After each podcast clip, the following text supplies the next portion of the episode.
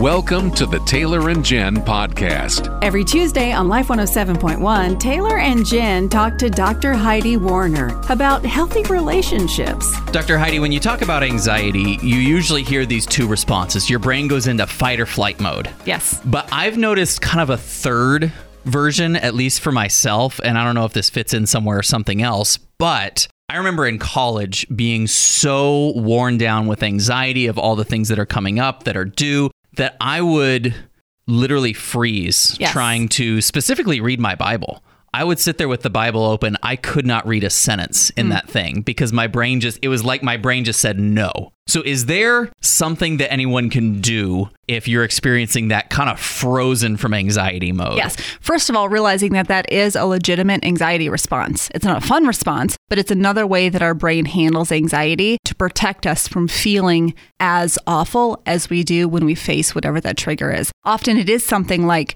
reading or doing schoolwork, or you come home at the end of the day and you walk into your house and the to do list is so overwhelming, you just sit on the couch and can't get Yeah. I do that with laundry often. Right. And that is because your brain is flooding your bodies with chemicals and you really feel tired and you really feel fatigued. And a lot of times when I bring this idea up with people, their first I was like, well, I don't feel anxious. Mm-hmm. And I'm like, yes, because this is a different chemical response than you traditionally think of. Your heart's not racing. You don't feel that amped up sensation. You feel frozen. You feel fatigued and you just want to sleep and make it all go away. Yeah. So, first of all, the first step is just really acknowledging hey, my body's responding this way because I feel really anxious and really overwhelmed. And even just acknowledging what's going on can be really helpful. And then you want to slow down and say, okay, what are some true statements? If it is the laundry, the truth is it is just laundry.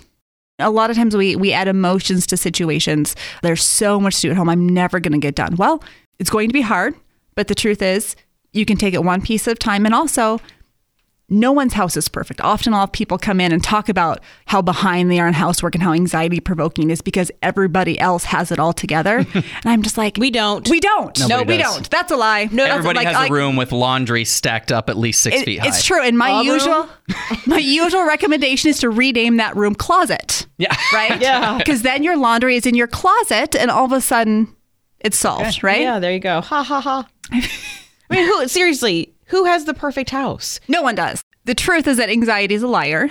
And if we can think through the situations where we're immobilized in before we get there and say, wait a minute, okay, I, I know I'm having an anxiety response.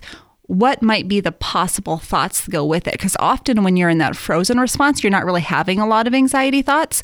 So you have to slow down when you're not in that moment and see if you can figure out, okay, wait a minute, what are maybe some beliefs I have or some thoughts I have that I'm maybe not aware of in the moment that are leading to this shutdown response? Mm. And then the true statements. Not everybody has a perfect house. Getting everything done is unrealistic, and that's okay. Mm-hmm. So, really trying to talk yourself through okay, what are the truths we know from scripture and about what our worth and value is based in? What about us external processors who need to have that conversation more than with just our brain? Great. Yep. Find someone to talk to and be mm-hmm. intentional. Say, like, can I talk through some true statements? Because you don't want them to say, like, oh, you're okay. Oh, Yep. you're fine. Oh, mm-hmm. you say, okay, wait a minute. Have them challenge you so that you can put words to the truth. Good. Because oftentimes people will tell us the truth, but if we're the ones struggling, it's more powerful for us to dig for it and create it ourselves mm. than to just have people tell us what it is. It, it gets in our brain better that way when we're the ones saying it. Even if you have to repeat what your friend just said, right? Repeat after me. It is okay. So don't have all your laundry folded. And then see if you can change what your body's doing. So you've got all these chemicals, the frozen chemicals, the shutdown chemicals that are going through your body. If you can get up and do something different with your body, it can help. Get up, do 10 jumping jacks. Okay. Your family's going to think you're crazy. You're doing jumping jacks in your living room, but you have to disrupt that chemical pathway and, and move into a more active state. Do something that's the opposite of what your body is telling you you want to do. Hmm. And then say, okay, wait, what is the first step to facing this anxiety? Because you don't want to be ruled by your shutdown response. You can't clean the whole house. Where can you start? And then you put one foot in front of the other and you stay focused on the true statements and you conquer anxiety.